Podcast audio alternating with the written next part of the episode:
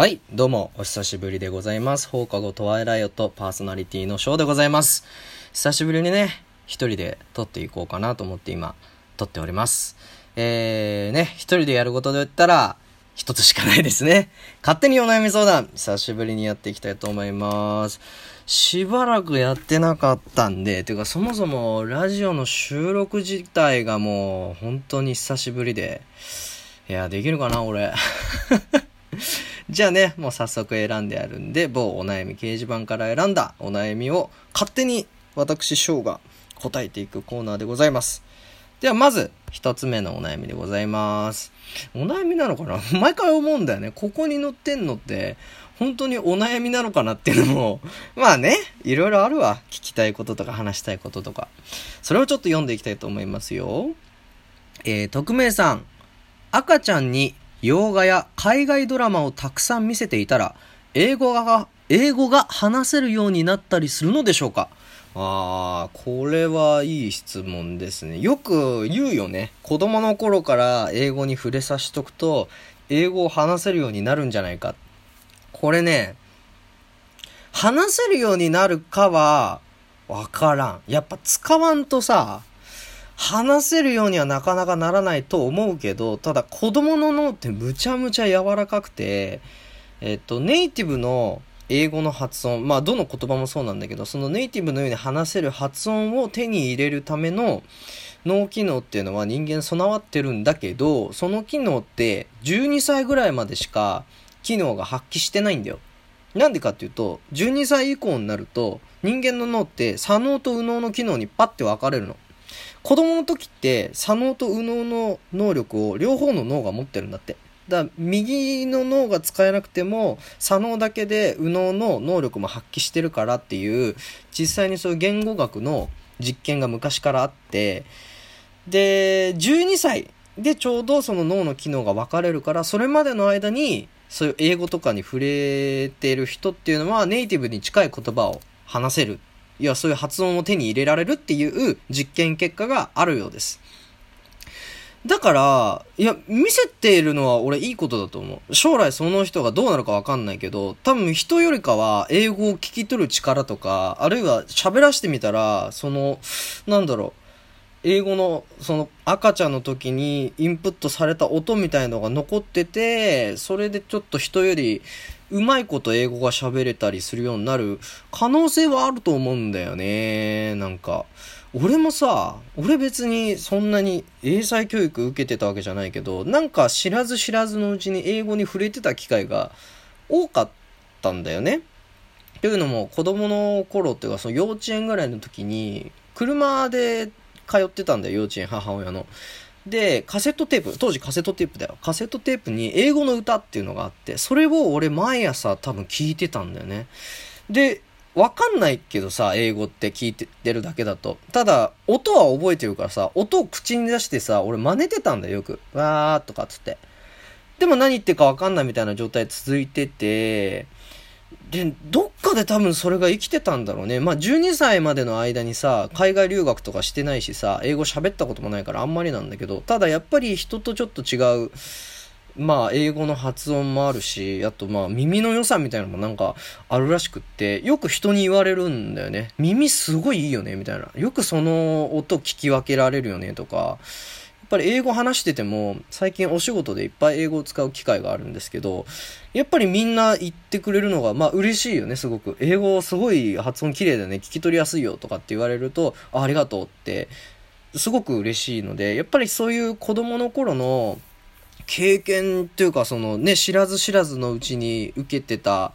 英語の環境っていうのがあるんじゃないかななんてことをちらっと思ったりしますけどね。だから、いいんじゃない？洋画とか、海外ドラマとか。俺、歌がいいと思う。歌ってさ、子供口ずさみやすいじゃん。しかもメロ、メメロディアスっていうちょっと まあ音楽的な言い方あれだけど、ちょっとメロディーがいいやつだったらさ、いつまででも覚えてられるから、俺はすごくいいと思うんだよね。そう、そんな、やっぱね、子供の頃から英語に触れさせたいっていうのは、みんなあるよね。やっぱりね。そうか。まあ、英語もね、あの、全然、なんか年関係なく英語は勉強するのすごくいいと思う。別にね、英語の発音がさ、良くなくてもさ、やっぱコミュニケーションツールじゃん、一つの。だから俺は全然、だって海外なんて見てみるとさ、別に英語なんか、何、子供の頃から勉強してなくてもとかさ、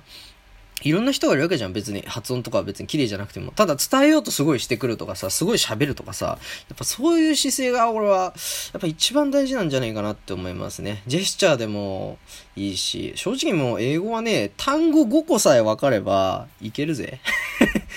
中学生の時点で結構いけるからね、英語、実は。実はね。うん。なんで、全然臆することなくどんどんみんな英語使ってほしいなって俺は思いますね。うちの職場とか見ててもそれすごい思うもん。なんか全然喋れないのに、いや、私話すの好きなんですよ、みたいな人はもうガンガンガンガン行くからね。あれはすごいわ。よし、じゃあ次のお悩みいきたいと思います。えー、匿名さんの方でございます。娘に彼氏ができて、今日彼氏とデートとか言われると、なぜかムカつくのはおかしいでしょうか？かっこ40の父親です。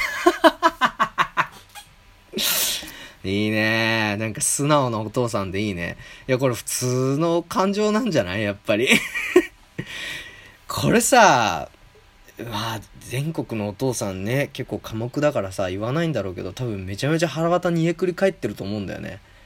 だってさ、俺まだ全然子供とかいねえし、そういう感覚とかわかんねえし、逆にそういう何？娘がいるお父さんの話とか聞いたことあるわけじゃないけど、でもなんかひしひしと感じてくるものはあるよね。うん、俺も多分ね、ボコボコにすると思う。ボコボコにすると思うね。それから確かめるよね。それでもお前は立ち上がるかみたいな。なんだその、その、なんだその修羅の道。いやね、お父さんは普通こう思って、この前なんかね、見たんだよ。あの動画で。えー、っとね、お父さんが、なんか娘の結婚式に立ち会った時に、なんかこう映像が流れるんだよね。そう、なんかね、猛烈にその日俺泣きたくなって、でもなかなかさ、泣くって難しいじゃん。エネルギー使うし。だから泣くきっかけが欲しくてさ。で、あの、見たんだよ。泣ける動画みたいな。その時にほとんどのその動画の中身が、お父さんが娘とのその結婚までの間にいろいろ起きたことみたいなことを、こうフラッシュバックするような映像だったのよ。それがすげえ良くて、最初は子供の頃一緒に遊んでパパーとかって言ったと思ったら、思春期とか入って、ちょっと仲悪くなってさ、で、最終的にちょっとこう、ね、どう接したらいいかわからない状態で最終的に結婚式になって、で、子供ができて、孫の顔見て、で、ね、その結婚式のシーンもさ、なんか、お父さんありがとうみたいなことを笑顔で言う娘とかを、こう一連の流れで見ちゃったのよ、俺は。それ見た時に、お父さんって、みたいな そういう気持ちにやっぱね、なるんだよな、男って。うん、だから俺はね、すげえまだ、なってないけど、俺も40になってもしかして娘ができて、彼氏と出かけてくるなんつったら、マジでボーボーにすると思うんだよね、彼氏を。それでもお前は立ち上がってくるのか、みたいな海外の人とかもろそれきついと思うよ。もうね、なんだろう、絶対、絶対だからね。娘のお父さんとかも、この野郎みたいな。だから彼氏はめちゃめちゃ構築するわけよ。もう下手なことできねえ、ぶっ殺されるみたいな。昔そういう映画あったんでね、バッドボーイズって映画があってさ、バッドボーイズ2にそういうシーンがあって超面白かった。でもそれはやっぱりさ、娘を愛してるからっていう前提があるわけだから、すごくこう、愛のある行動で俺は、なんだろう、ちょっとにやけちゃうんだよね。うん。さあ、続いてのお悩みでございます。お悩みじゃねえんだよな、正直これ。えー、青井優と南海キャンディーズの山ちゃんが結婚したらしい。俺も今日朝これ見た。失礼だけど、山ちゃんって彼女ができなさそうな感じだったのにびっくり。うん。確かに、印象はなかった。ね、なんか風俗の話とかよくしてたから、あ、そういう人なんだなと思ってて。でもね、すごいよね。ビッビッグカップルじゃないけどさ、まさかっていう。きっかけがなんかフラガールとかってなってて、俺も全部話聞いたわけじゃないからわかんねえんだけど、なんかね、あのー、南海キャンディーズのしずちゃんがなんかこう、キューピッドになったらしいという話もありますけど、いや、すごいよね。年の差が10歳ぐらいあるのか。42と33って確か出てたと思うんだけど、いやーでもいいよね。うーん。山ちゃん、なんかすげえ、頑張ってるイメージがあってさ、山ちゃんのね、俺結構山ちゃん、好きなんだよね。人によってはわかんないよ。いろんな人いるからあれだけど、俺は結構ね、山ちゃんのあの、ツッコミ好きだったな なんだっけな俺、すごい最近好きなのがあって、えっとね、大竹和樹さんのお嫁さんの女子アナウンサーの中村ひとみさんが出てきたんだよ、テレビに。で、なんか旦那のちょっと困ることみたいなこと話してて。で、なんか大竹和樹さんって、とにかく、こう、思い込んだらすごいらしくって、一回子供がインフルになった時に、なんかそれで、あ、やべえ、インフルだ、どうしよう、どうしよう、つって、大竹和樹さん自身が、インフルと同じ症状が出たんだって。で、病院連れてったら、インフルじゃなかったんだって。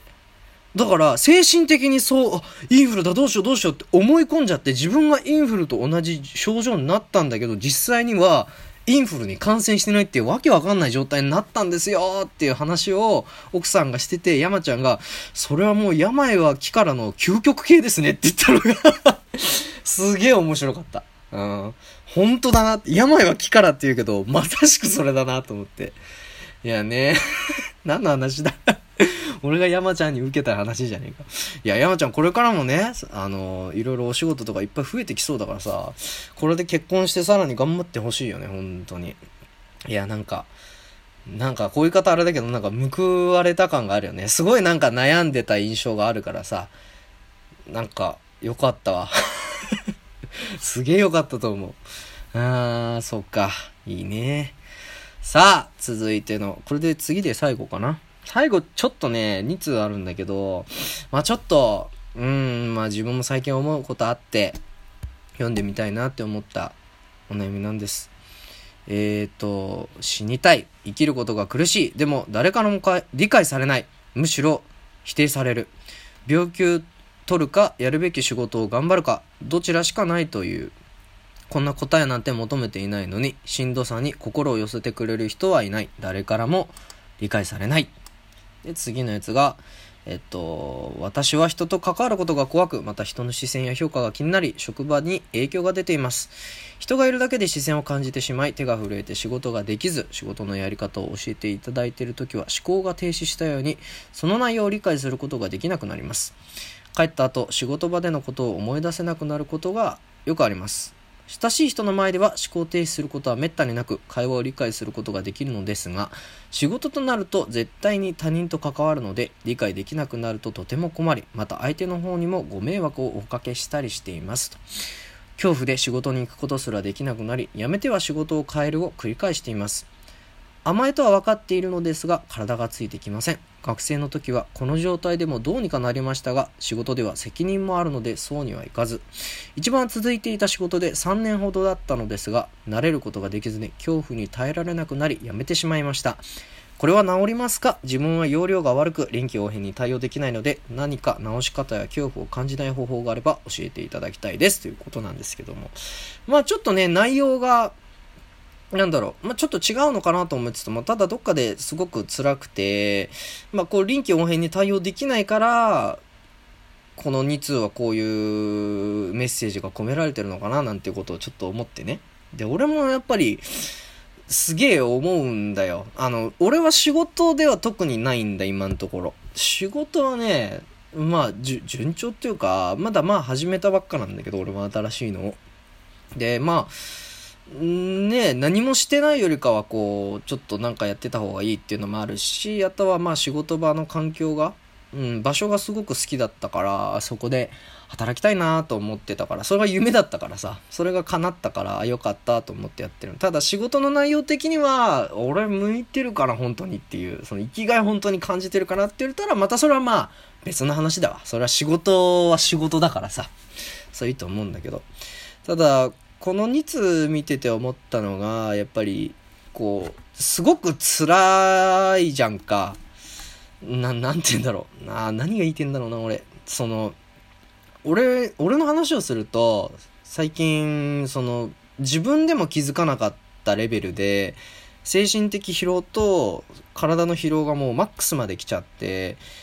もうバッってなっちゃったんだよね。もう、あ、もう無理ってなって。で、これって、で、その時に思ったのが死にたいだったんだよね。まず最初に。あ、もう死のうと思って。で、これって、その辛いの究極、究極系なんだよね。辛いがもうマックスまで来たもう無理ってなったからあ死にてえなってちょっと思っちゃった瞬間があってでそれはねやっぱ周りにこう、まあ、客観的な話だけども自分はもう自分のことも分かんねえんだ正直。自分がどういうやつでどういうことなのかっていうのを結構我慢しちゃうから分かんなくなってくんだよね。我慢する性格なんだよ俺は結構。だから周りから見ててちょっとあまりにも我慢しすぎてるよっていうのを言われてもうちょっと自分に優しくして周りと比べてこれはいいんだっていうボーダーラインを見つけないとちょっとあまりにも厳しすぎる。要はなんだろう自分と向かい合いすぎてるんだよね常に。でこれってもう癖なんだよな俺の。もう子供の頃からずっともうそうだったと思う。中学生ぐらいの時からもずっと自分と向かい合ってて。ただ自分の中では悪いことだとは思ってなかった。そのおかげで結構今までいろんなことできてきてたと思うし、他の人が達成できて、できないような結構こととかも自分は今までやってこれてるんだ。要は自分の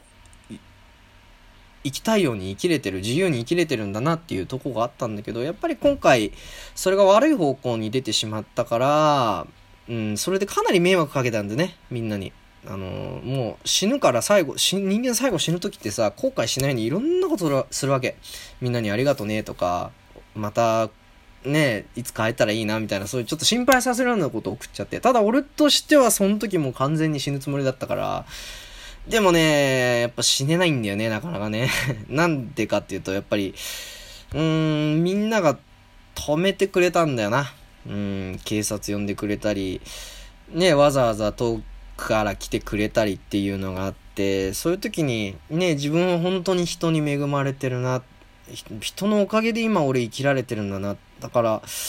自分一人でこう自分と向き合って勝手に死んでいくのはやっぱ違えのかななんてことを最近すげえ思うようになって。でも俺の性格上、いやでも俺ね、そういう人たちに何もできねえやみたいなことを思っちゃうんだけど、多分そこから考えを変えていかなきゃいけなくて、多分、うん、俺が何かするっていうよりかは、俺がむしろすごいはつらつと生きて幸せそうに楽しく生きてんのが、やっぱりその人たちにできるこう、恩返しなのかなっていう、まあ、すごく自分勝手なことを今、俺にとっては自分勝手なことをすごく今、考えてるかな。やっぱりみんな言ってくれたからね、君に死なれたら困るっていう。うん、お前に死なれると一番困るの俺だ、絶対に後悔するっていうのを、すごい言われて。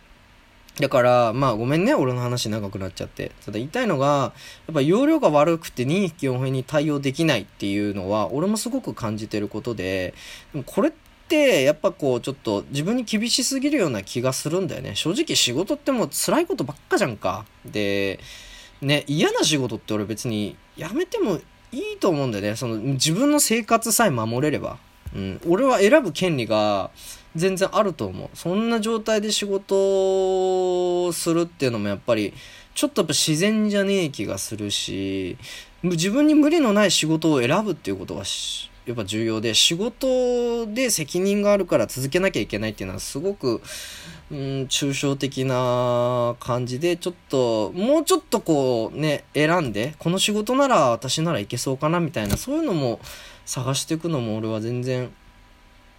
いいんじゃないかなって思うんだよね。臨機応変に対応できる人なんかそんないっぱいいるもんじゃねえよ。容量だってみんなそんな良くねえと思うよ。みんなが思う以上に。中にいるけどね、そういう人。でもそういう人いっぱいいるように見えちゃうけど、そういう人たちもどっかで苦しんでる部分があるだろうから、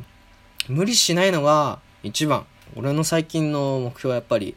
無理しない。うん。あとは難しく考えすぎないっていうのをすごく大事にしてる。やっぱり考えすぎると辛くなってっちゃってストレスが溜まるから、やっぱ生きること苦しいから死にてえなーって思っちまうよね。だから苦しい時って俺仕事全然休んでいいと思っちゃう感じだから、今はね、うん、多少ちょっと甘く自分のことを守るっていう行動を取らないと、ちょっと、やっぱり長い人生生きていくの厳しいのかなって思っちゃうよね。うん。なんかね、自分でもこう、久しぶりにさ、言葉に起こして喋ってるんだ、自分のことを。やっぱりね、今まで普通にやってきたことだったけど、やっぱこういうのって重要なんだなって本当に思う。やっぱ何も喋んないで一人でずっとね、いるっていうのはやっぱり良くないよね。誰かしらでもいいから話したりとかさ、言葉で表現してさ、はっきりさせるって俺、すげえ重要なんだなってね、最近すごい思う。だから、ラジオは、うーん、やっぱ自分のためにやっててよかったな。今までだからやれてこれたんだなっていうような、まあ再確認にもなれたので、うん、これからも、まあ、今の言葉じゃないけども、無理せず、うん、考えすぎず、やっていこうかなって思ってます。だからみんなも、そんな感じでやっていこう。そんな難しく考えなくていいよ。そうそうそう。で、本当にやりが、やりたいことを見つけたときに、自分と思いっきり向き合って思いっきり苦しんで前進んでいこう。ということでね、今回こんな感じで久しぶりに放課後トワイライオット勝手にお悩み相談やって、やらせていただきました。また次回もよろしくお願いいたします。それでは皆さんまたさよなら。バイバイ。